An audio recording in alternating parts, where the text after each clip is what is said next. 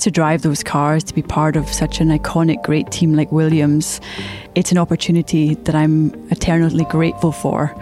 And I still remember so clearly the pressure before those sessions. When the helmet went on, I'd been given this great opportunity, and there was an expectation that I would deliver. In 2014, Susie Wolff drove out of a garage at Silverstone and into the Formula One history books. She was driving for Williams in free practice for the British Grand Prix, the first woman to drive in an official F1 session for 22 years. From being a little eight year old girl that, that dreamed of racing karts, Formula One became my goal. I would have loved the opportunity to race in Formula One. I got very close. Today, coming into the track, uh, young girls saying you're an inspiration and I, I want to work in motorsport because of you. And it really is very humbling for me to hear that because I never set out on a path to prove what a woman could do. I simply set out on my path and followed my passion. I'm Tom Clarkson, and welcome to F1 Beyond the Grid with Susie Wolff. Susie's F1 sessions were the realization of her racing dreams which she can trace back to her childhood in a little town on the west coast of Scotland.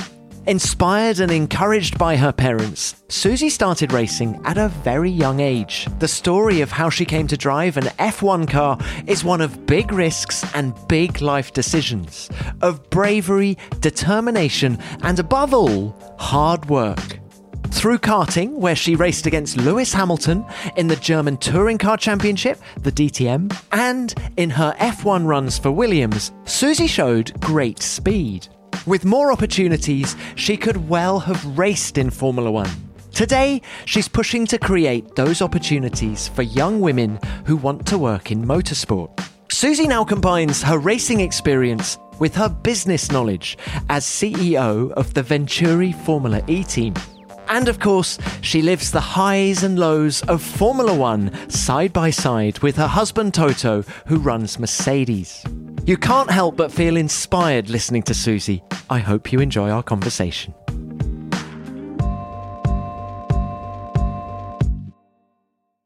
Susie, it's lovely to have you on the show. Thank you for your time. Thank you for having me. Now, look, there are so many strings to your bow. But let's start by talking about 2014 British Grand Prix, German Grand Prix. You're in the Williams. Just how do you reflect on all that now? I look back and it seems like a, a, completely different chapter in my life now, but one that I look back on fondly. I think I never made it to racing in Formula One, but just to drive those cars, to be part of such an iconic, great team like Williams, it's an opportunity that I'm eternally grateful for. And I still remember so clearly the pressure before those sessions because when you're only doing an FP1, you want to show what you're capable of, but you're well aware that you cannot put a foot wrong because it could impact the, the team's performance over the weekend. So I don't miss the pressure, but I certainly loved driving those Formula One cars. How much warning did you get ahead of well Silverstone came first didn't it? So when did you get the nod that it was going to happen? I knew early on in the year and I have to say the team did a great job of preparing me well. I had a lot to to prove um, to get the opportunity and I was very diligent in my preparation because I knew an opportunity like that doesn't come across uh, very often, and I had to grab it with both hands. So I knew very early on which racetracks I would be given the opportunity, and I knew exactly what I wanted to achieve. Silverstone's not the easiest place to make your debut. Is it Copse at 180 miles an hour? Which were the toughest sections? Just talk to us about driving that FW36 around there. It seems just like yesterday. I knew I had two runs in the session on new tyres, one of four laps, the next one of four laps. I did the first run, and obviously, I was lucky in that you do a lot of preparation in the simulator. So I knew where I had to be braking. I knew the speeds I had to be carrying. We came in after that first run. I looked at the data. I was nine tenths off, six tenths only in Copse Beckett's uh, alone, the high speed stuff. And someone in the team at the time, one of the data engineers, were looking at the data. And I remember it so clearly. He looked at me and said, You're just have to go, going to have to go back out there and nail it through Copse and Beckett's. And I looked at him and nodded and said, Okay, I know what I got to do. And I went back out and, and I tried. You know, I tried to then just carry more speed. But the difficulty as a test driver, you're not in the car very much. And the minute you jump in, you need to immediately find the limit. Uh, so it was a huge challenge, but also so enjoyable to drive an F1 car around the Silverstone Grand Prix circuit is something I will will always treasure. Let's talk about Copse, that six tenth. How much how much feedback do you get from the car and how much of it is just looking at the data and hoping that it does what it says on the data? Well, I'm someone that's very data driven. So if I can see that it's possible, I have no problem to overcome, let's say, that internal fear and say, okay, this is possible flat.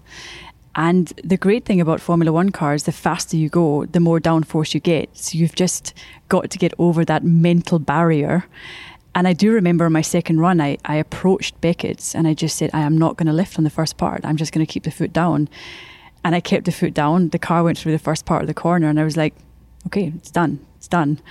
Uh, but it just is, is an incredible piece of machinery. And what it's capable of in the first few laps, you somehow can't even comprehend. What did the engineers want from you in that free practice session? What was the brief as you went in? Number one brief do not under any circumstance crash the car, which I which I completely understand. But you know, I had my supporters in the team also who were very keen for me to go out there and show what I could do, and I felt that. I felt a lot of support from within the team, and I obviously wanted to show what I could do. I didn't want to just be out there on track. I wanted to show that I was quick enough. So it was a balance between obviously pushing, but making sure I didn't crash the car.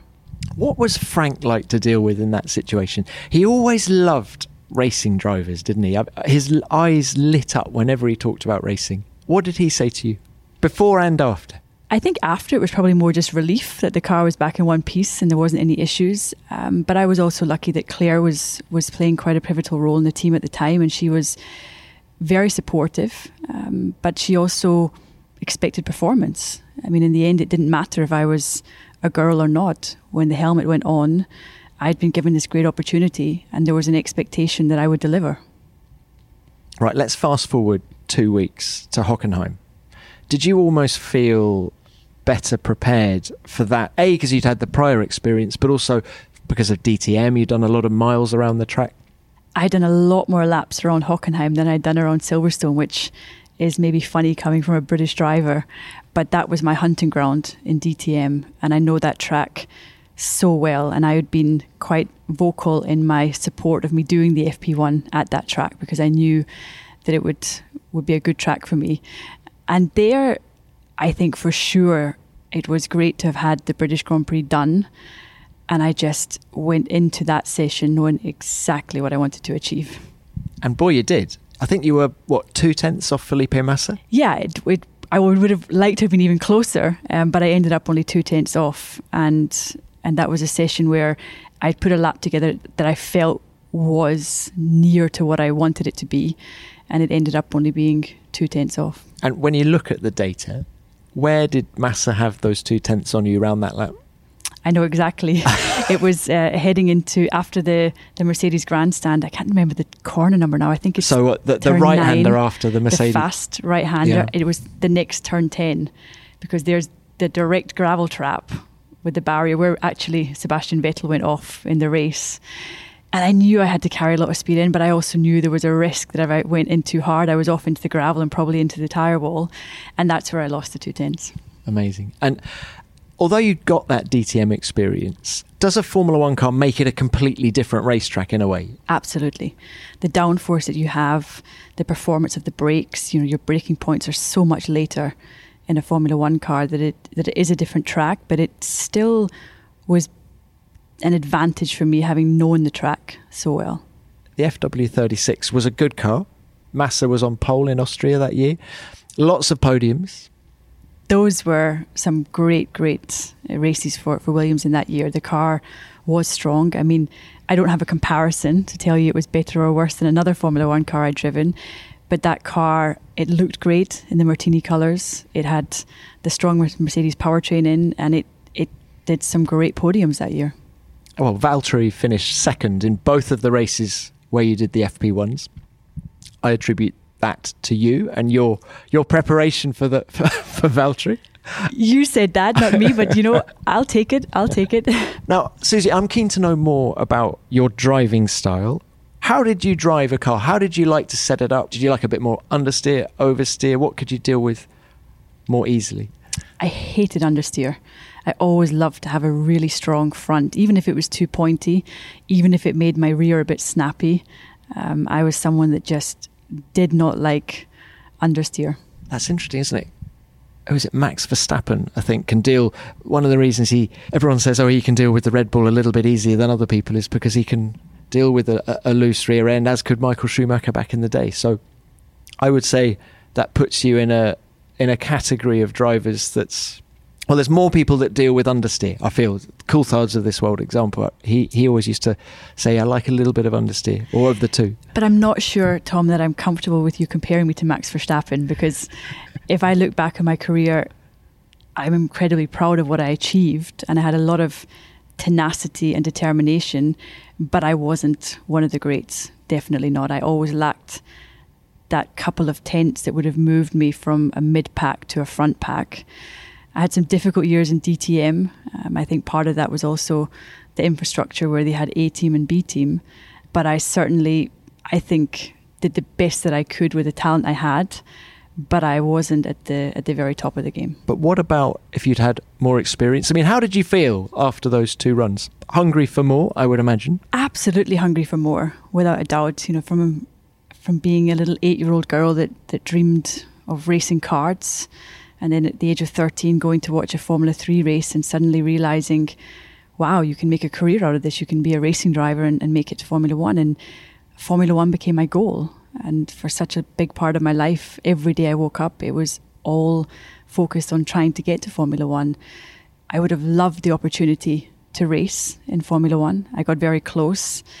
Um, but on the other side, I, I also recognized that I didn't have that talent that the very top drivers in Formula One have. Did you have conversations with Williams and other teams about a race seat? Unfortunately, there there simply wasn't the opportunity. While I was at Williams, there was Felipe um, and there was Valtteri, and there was no question that, that that driver lineup was was going to be changed. And at the time, to get an opportunity in another team, it would have been a team at the very back. I was very very clear with myself that I wouldn't pay a lot of money to do a race at the back of the, the grid because that wasn't what my what my ambition was. And that's why, in, in, a, in a way, the decision to stop in 2015 was an easy one because the journey had come to its natural end. I had done three years as a test driver. I knew every year that I stayed on the sidelines as a test driver, it was more unlikely that I would come back into a race seat because I'd simply been out of the, the game for too long and that's why it it was an easy decision in the end. Did you feel like a trailblazer? No, I've I've never felt like a trailblazer. I've simply felt like a girl that was chasing her dream, and and I'm honestly humbled to hear that that's inspired so many, and even today coming into the track, uh, young girls saying you're an inspiration, and I, I want to work in motorsport because of you, and it it it really is is is very humbling for me to hear that because I never set out on a path to prove what a woman could do. I simply set out on on my path and followed my passion.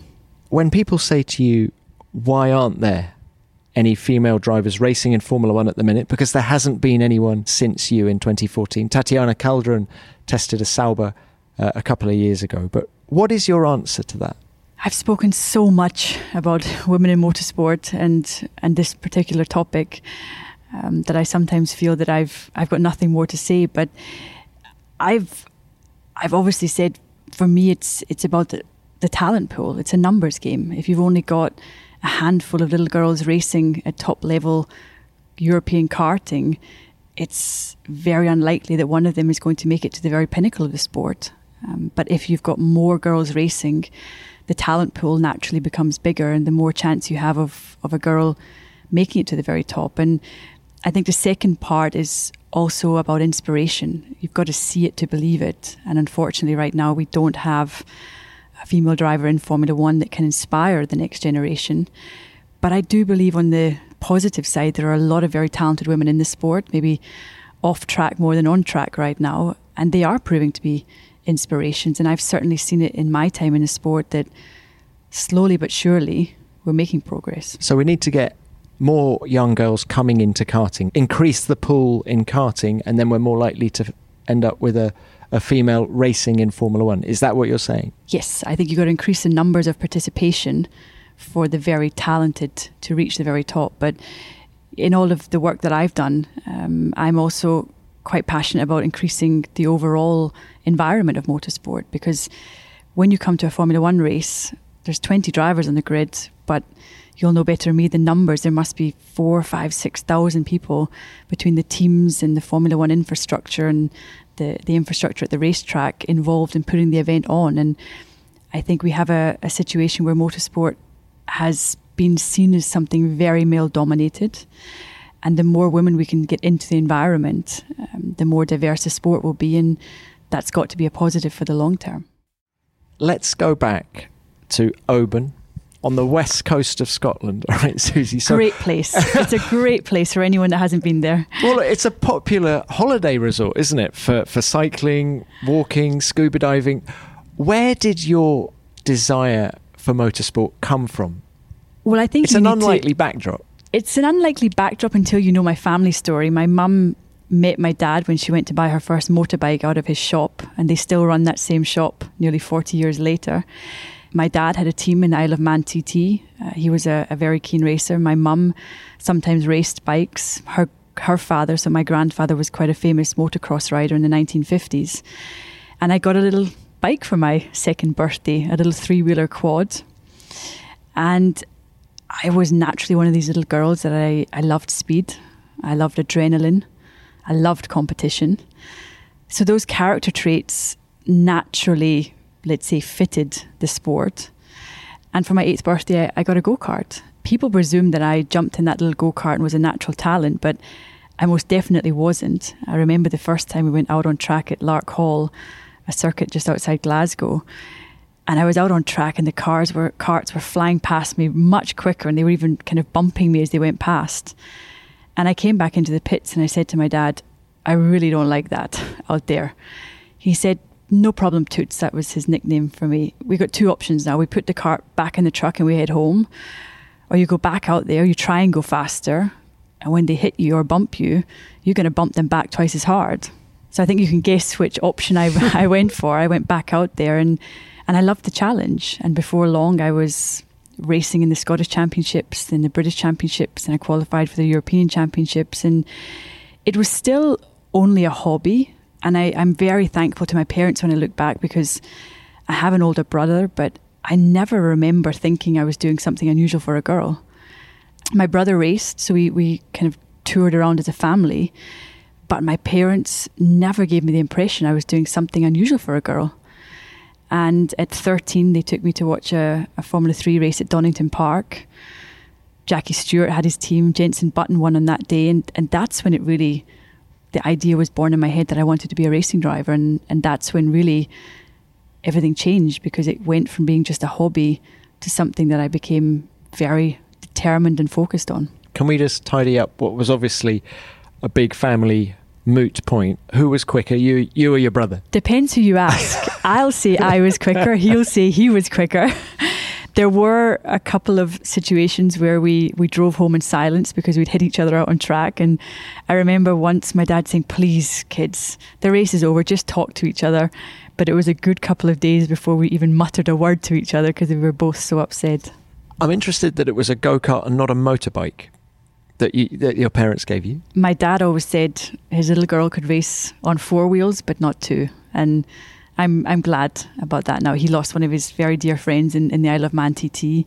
He's he's a huge fan of, of motorbikes and obviously MotoGP and and the TT still, but he felt four wheels were were safer and, and I think he's right there.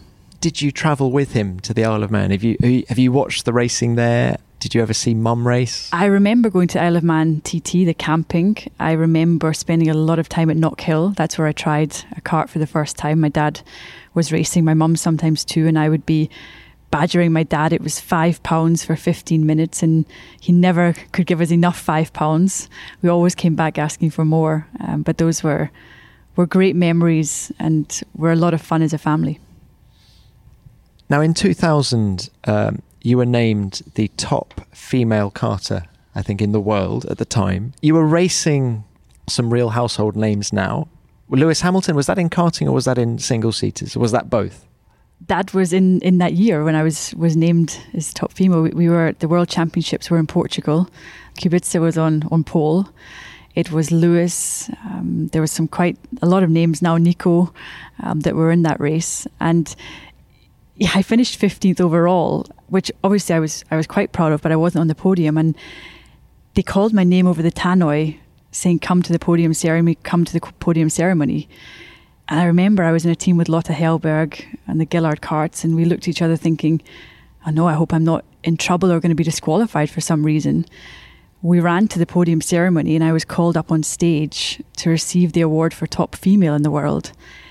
And I remember looking at Lotta and suddenly thinking to myself, I'm not here to be the top female. And then I suddenly thought, actually, are there actually any other girls in the competition?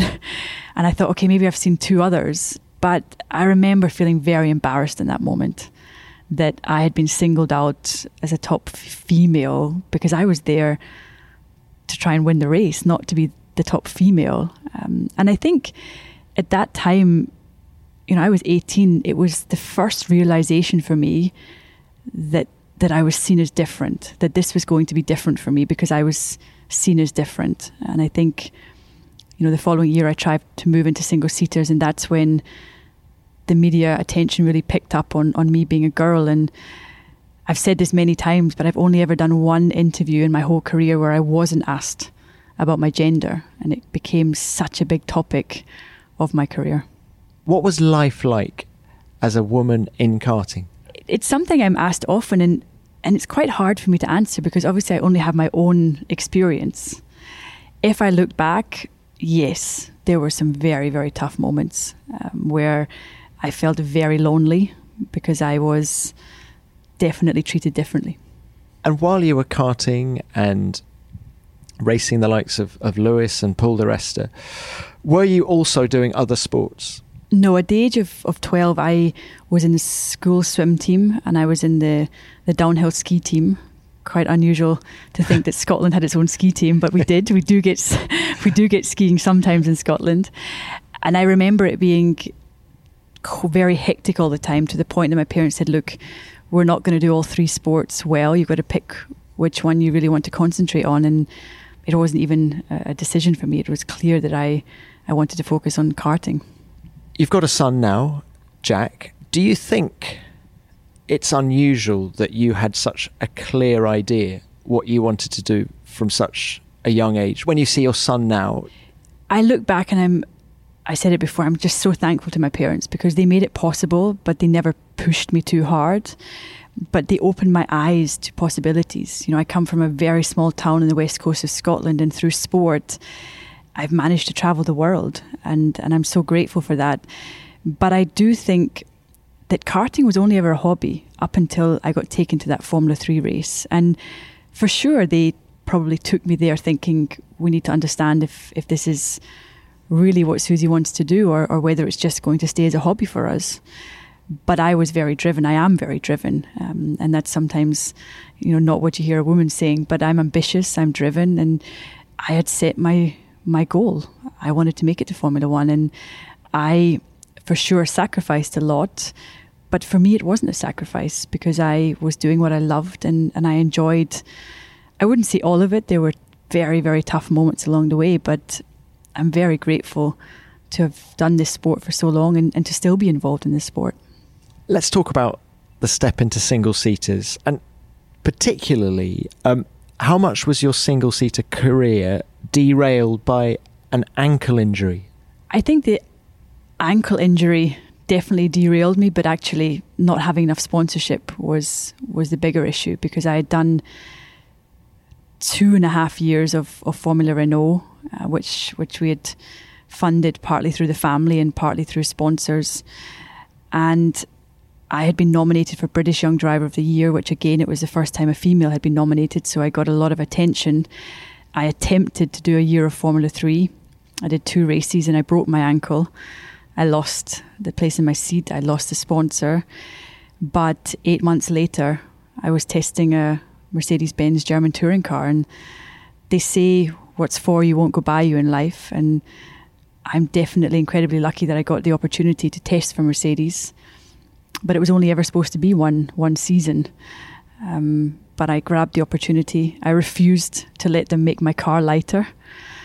Maybe regret that sometimes now. That would have been a, a big helping hand. Uh, but I absolutely felt that I had to go in and, and race on my own merit and not be given a lighter car simply because I was a female. So I think that single mindedness that I had was a big part of me, you know, making it into Formula One.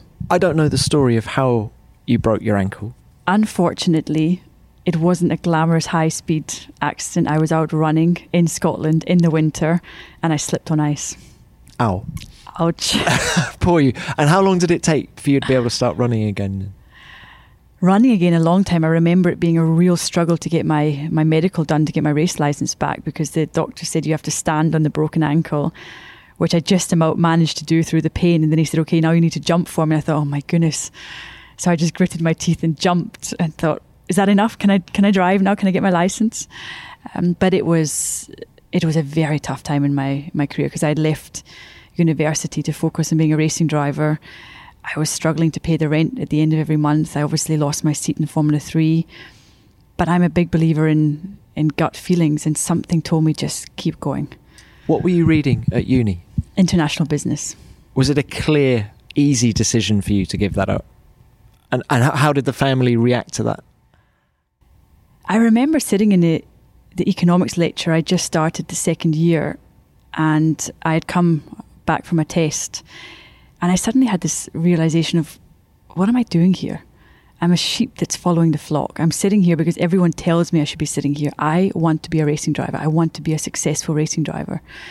So I walked out of the economics hall, called home, and and luckily it was my dad that answered and not my mum. And I said I want to leave, and he said okay. I'll pick you up in the morning, and by that time, you got to have a plan.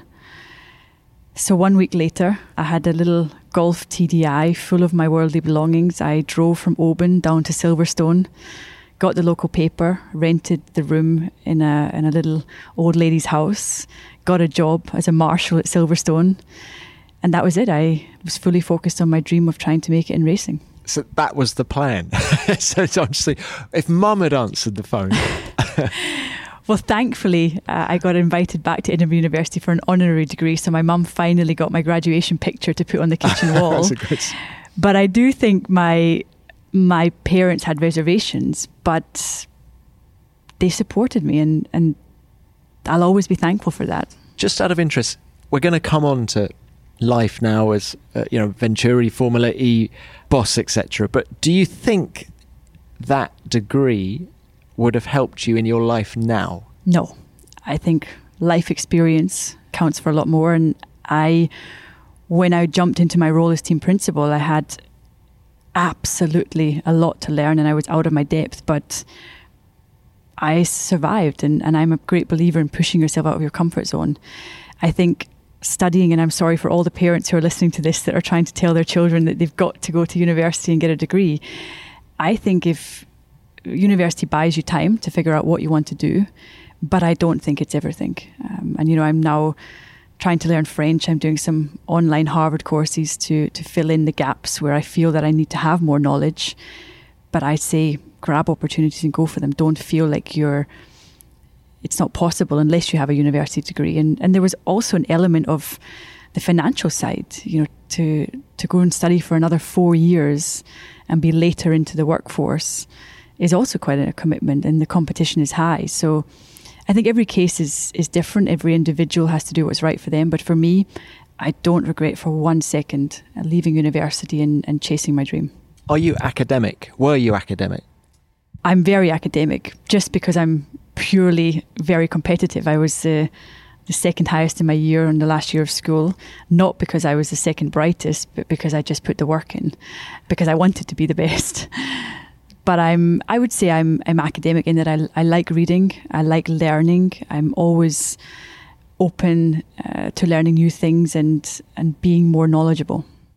Susie, talk us through the move to Germany, to the German Touring Car Championship, the DTM Championship. How much of an upheaval was that? How difficult were those early years? If I look back, it was it was a big change moving to to Switzerland. I did the first race and I'd done quite well. I finished in the top ten, and, and Norbert Haug, my boss at the time, the Mercedes Benz Motorsport boss, he took me to the side after the race, and, and bearing in mind I was on a one year contract, he said, "You've got the chance of a of a good future future with us, but I give you one tip: learn German and learn it fast." and within three months, I had learnt German because my my livelihood depended on it.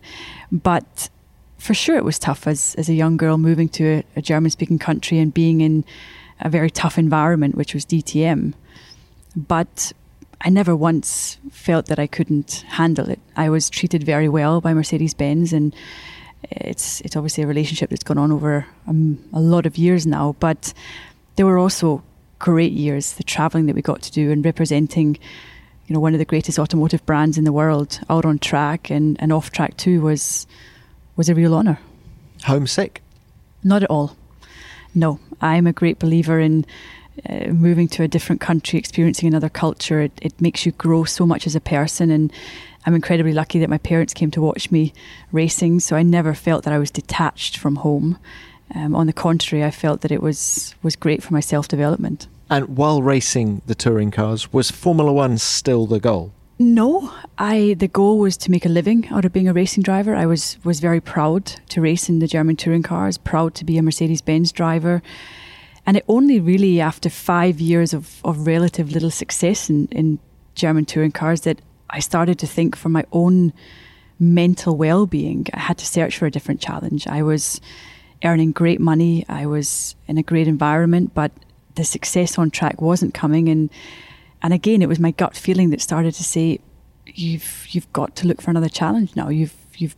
And in some ways, I needed some kind of success to validate um, my belief that I was that I was a, a fast racing driver. And in DTM, there was flashes of let's say performance, but it was generally a tough, tough time. Um, and there were some moments where I remember being mentally broken and just thinking, okay, how much how much more of this can I survive? Mentally broken, just the lack of success, the frustration. Is that what you found so difficult? So difficult the the non-performance on track, and the harder I tried because I've all I'd always believed that if you work hard enough, you can achieve what you want to achieve. And suddenly I was putting all my effort in, and and when I look back in hindsight, I was putting too much effort in. I was completely you know, um, over determined, overdriving and over determined um, to prove myself, and I was then just in a in a vicious negative cycle. How helpful were Mercedes in getting you to Williams and making the switch? They weren't helpful um, because they they didn't need to be helpful in that area. In at the beginning of 2012, uh, in, in May. I went to see Norbert Haug and, and I told him this would be my last season of DTM, and there was shock for them because obviously I was in a in a comfortable position. I was, like I said, earning great money, but I knew my time had come to an end. And at that moment, he said, "Well, well, what are you going to do?" And I said, "I don't know. I don't know what I'm going to do, but I just know I can't do this anymore." And I'm a great believer that the next door doesn't open until you've closed the the door that you're currently the room that you're currently in. And I knew I had to stop DTM to figure out what I was going to do next. And then, of course, the, the opportunity arose with Williams, but it was only ever supposed to be 20 laps around Silverstone because it was my dream to drive a Formula One car. It was never supposed to be anything more than that. Um, but of course, it it turned into a lot more than that. And when I look back, I was so brave to think that I was just going to stop DTM without knowing what I was going to do next. But my gut feeling said it's it's time to move on. Did you pick up the phone to Frank? How, how did it work? It all happened because obviously at the time in DTM, my teammates were, were David Coulthard, were Ralf Schumacher, who had been ex Williams drivers. And it was actually because Toto joined Williams as an investor. And Toto came back from the first board meeting and said, Frank kept asking me about you, uh, that he couldn't believe that there was a girl racing. Um, because in his day, obviously the women were in the paddock making the sandwiches and the tea, but certainly not in the in the car and I found the funny the story funny, but didn't think any more of it. And and then we heard that Frank was coming to the the DTM race at Brands Hatch to watch. And to watch you. I don't think just to watch me. I think he was interested, obviously, to see this girl that was racing, but interested also um, to to watch the DTM and and see the racing. And he, I made it clear that um, obviously it was my goal to drive a Formula One car one day, and, and he said, "You're going to drive my car. I'm going to give you the chance to drive my car." And and that was it. It was set then for the winter that I would do 20 laps. I woke up on the day and saw that it had been raining and thought, "Oh no, it's going to be wet." Um, but again, the team had done a great job of of getting me ready for driving the car, and the test went really well, and, and I probably did better than they expected. And then the idea came that okay, you're going to join the team in a development driver capacity, and, and we invented that that term, development driver. Now all, all a lot of other teams have development drivers, and I think it's a great way to to kind of nurture young talent. I wasn't that young at the time, but that really started the Formula One journey. I remember there being so much attention around you um, at the time, particularly obviously 2014, which we've already talked about. How have you dealt with fame? How difficult do you find that? I can't answer that question because I don't think I have fame. I don't at all feel famous. I, I do what I do. I obviously get recognition um, for what I achieved in the past and if I walk into a paddock, but otherwise, I lead a, a completely normal life.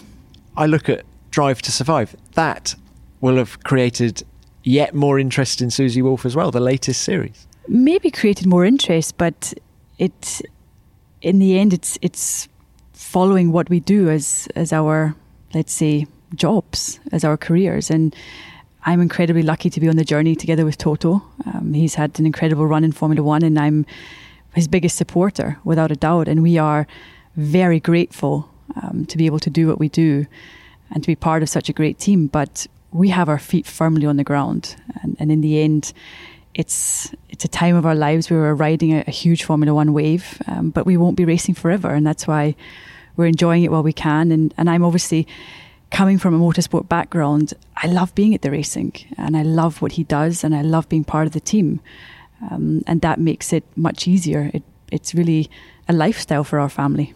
How did you find the whole Drive to Survive experience? Being interviewed, do you like the end product? Because even now, it's still being discussed with the drivers. Max Verstappen is quite outspoken about it, saying that he doesn't want to be part of it.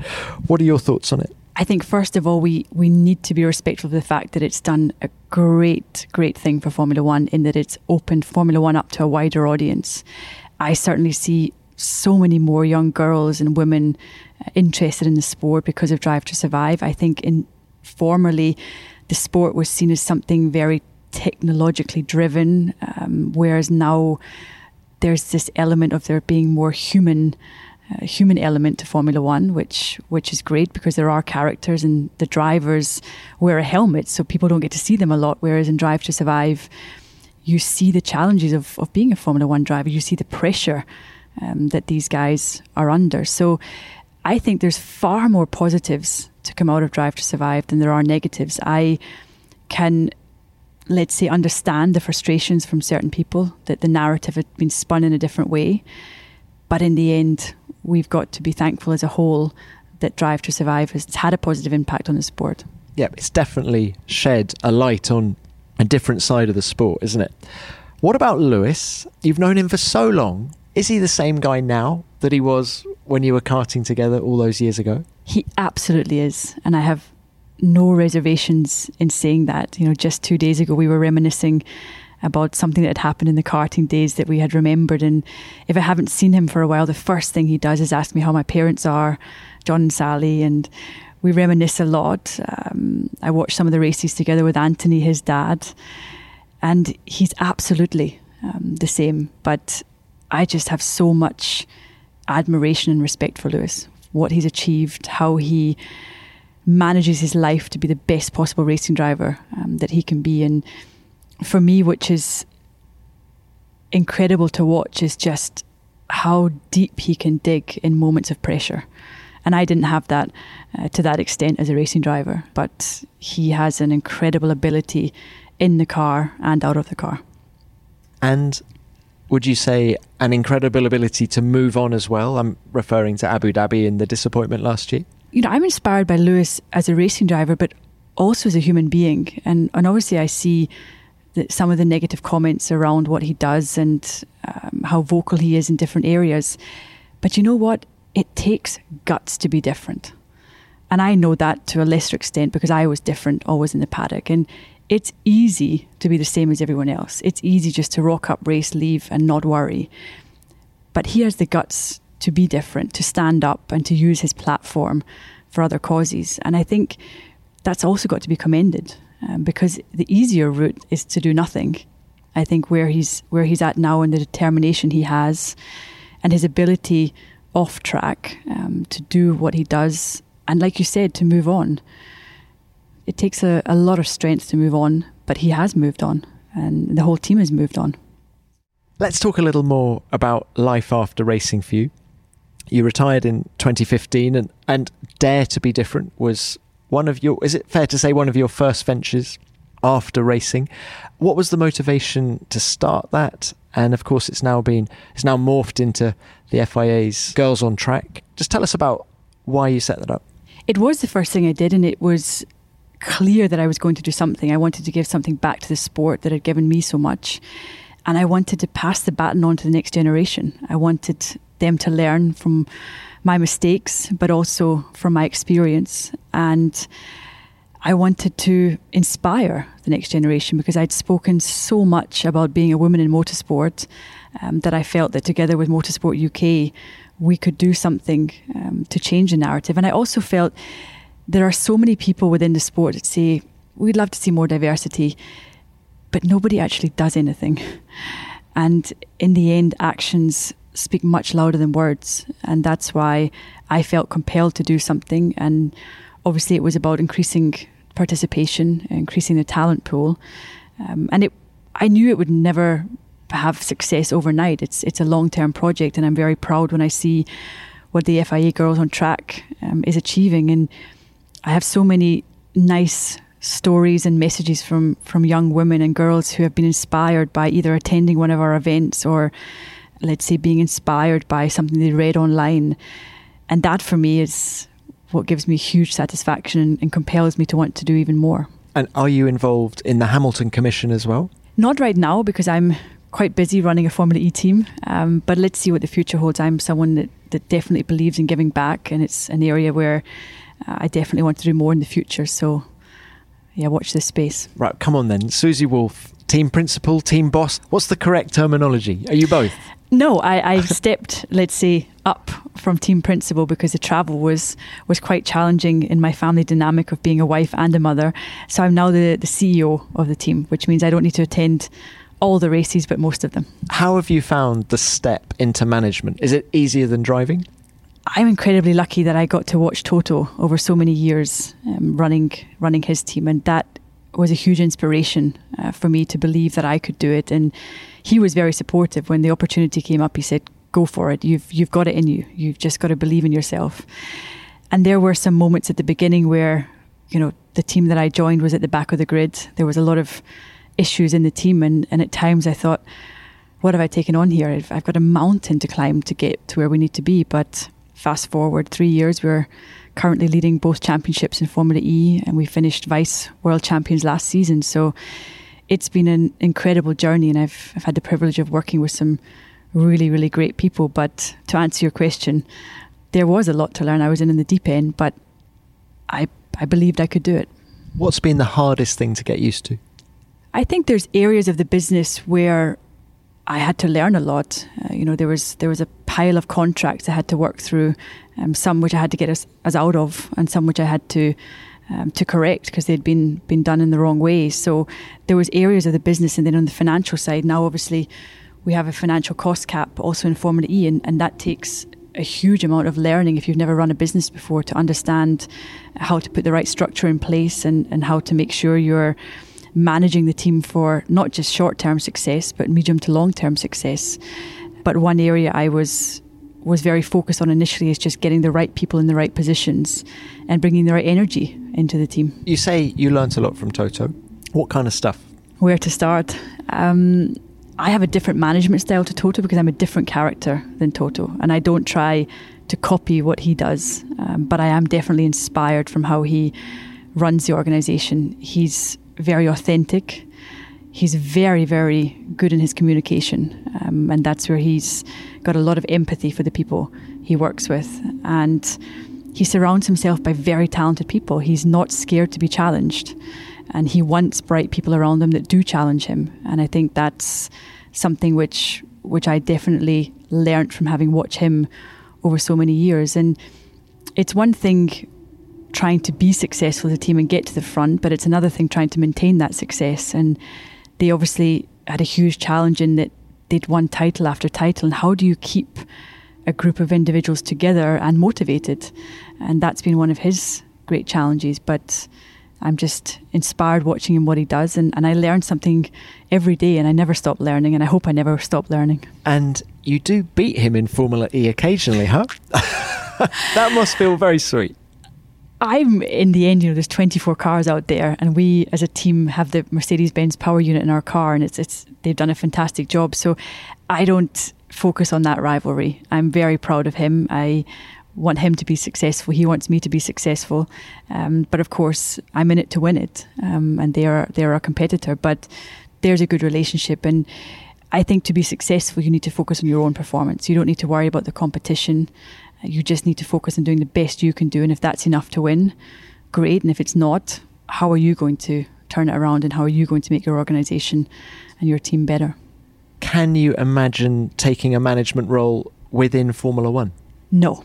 I, I can't imagine working for my husband. I don't think. No, no, I don't be... necessarily mean with him.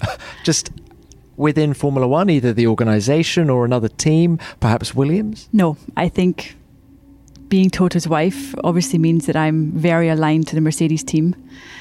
Uh, like I said, I wouldn't work for Toto, but I also wouldn't work, want to work for a competitor. Um, my heart is is with the Mercedes Formula One team, and I think there'd obviously be reservations with within individuals in the paddock if I rocked up in, in some kind of other function. So I don't see my future being in Formula One. How much do you live the highs and lows of the Mercedes team then? Do you know when to tread carefully around Toto? Absolutely. I know when to pick my battles. I think also because I've I've been in the sport so long, I know the challenges he's facing. So I, I can be very understanding if he's if he's got to stay at the office late or head off to a meeting and we don't see each other for a long time. But and I also know what it feels like when you're under that amount of pressure. And Toto sometimes has an incredible ability to just soak up pressure. And I get nervous listening sometimes, but he just keeps soaking up the pressure, keeps soaking up the pressure and and shields the team sometimes from the amount of pressure that's let's say coming in their direction. But I think we, we make a good team for sure we make a good team because he, in the same respect, is is hugely supportive of me and what my ambitions are. Do you sometimes give the driver's perspective on a situation for him? Definitely. We sometimes discuss decisions that he has to make. I sometimes have my own opinion. He has his own opinion. Obviously, he's got great people in the team that also um, give them their opinion. Um, but we sometimes have heated discussions on, on what we think has happened. And he's incredibly lucky in that he's been in a car, he's been a driver, he has been a very successful businessman before he even entered Formula One. So he has a lot of knowledge in all the different areas. So even when I have an opinion in terms of what it's like from the driver's perspective, he immediately gets it. Um, you know, sometimes you hear people say random things. You know, oh, well, he just needs to find two tenths. You know, surely the driver can just, you know, just just go out and go faster no, you know, two tenths is a lot in a race car, and you're already on the limit. So he has a you know a great understanding of all the different elements of of what it takes to be successful. Ah, the magic of two tenths. I always think two tenths can be translated anyway, can't it? If if a driver could be only two tenths from Lewis Hamilton, or oh my goodness, he's two tenths off. It can be either eh? either a huge number or yeah. a very small number. yeah. Now, who's quicker, you or Toto? Tom, how can you even ask that question?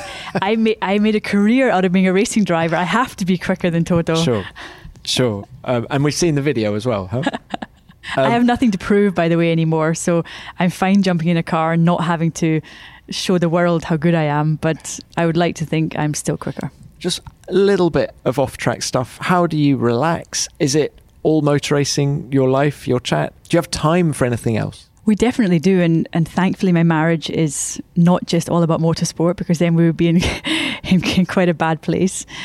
Um, we're just, I think, completely normal. We enjoy spending time together as a family. I'm terrible in the kitchen, so if we want to eat nice food, we have to go out to eat nice food. Uh, but we enjoy traveling, experiencing different cultures and different environments, doing sport together. It can sometimes get very competitive, but we generally have found quite a good balance now after 10 years of marriage.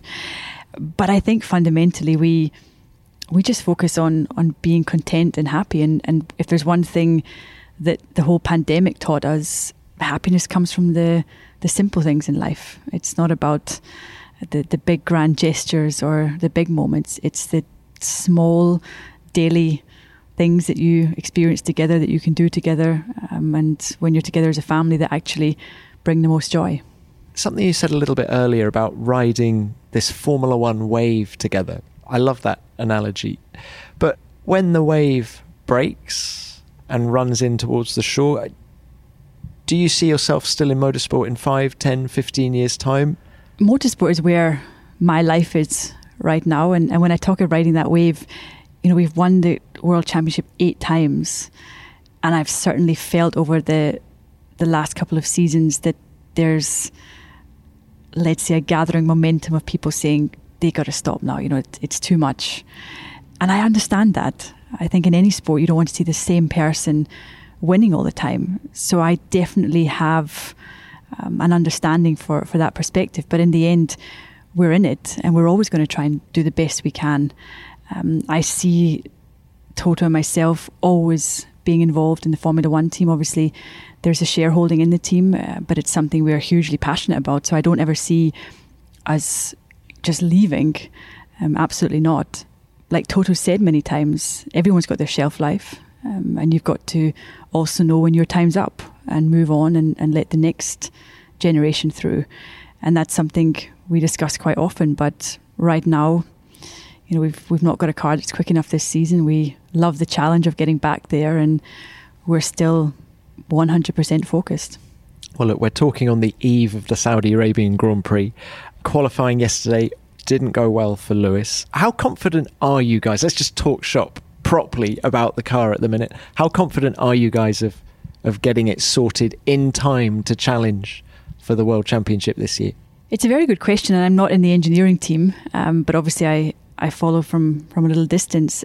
Uh, in the end, we've come out with a car that's not quick enough, but I think we all know that the car's got a lot of potential in it. We've just got to unlock that potential, and that's no easy feat with the with the limited testing that you now have. I mean, literally every race is like a test. But I absolutely believe in the organisation. I believe in the people. These people have won eight world titles. They don't suddenly get it wrong or not know what to do. You've got the resource in place for it to be successful. And you've got the greatest driver of all time in one car and a huge, huge young talent in the other cars. So I think the ingredients are there, but this sport is brutal. If you have one area lacking, uh, you're going to pay the price. And right now, we've got more than one area lacking and we need to get on top of the problems. And the question will be how quickly we can get on top of the problems and damage limitation. You know, when we're not on where we need to be and fighting at the front, how quickly, or let's see how little damage can be done and how quickly um, can we recover. I know a lot of people listening to this will be hoping that you managed to do that. And Susie, I just wanted to end by, you know, we came in talking about your Formula One experiences with Williams. And my last question is simply about the future for a talented female driver. Do you think that person has a better chance of getting a race seat in F1 today than just five years ago? Yes. And I'm very, very pleased that I can say yes. But I do believe because of the shift in society where diversity and inclusion has become a much bigger topic, it's not something that people can shy away from anymore. I think there's a real willingness to now see a female become successful on track. We've got to also remember that Formula One is the pinnacle of the sport. It won't happen overnight, but I do believe for all the young girls out there who are racing, keep going because aside from Formula One, there's so many opportunities out there now, much more than before. And if you are good enough, you will find an opportunity. Focus on the performance because performance is power. Susie, you're an inspiration. Thank you very much for your time. Thank you for having me.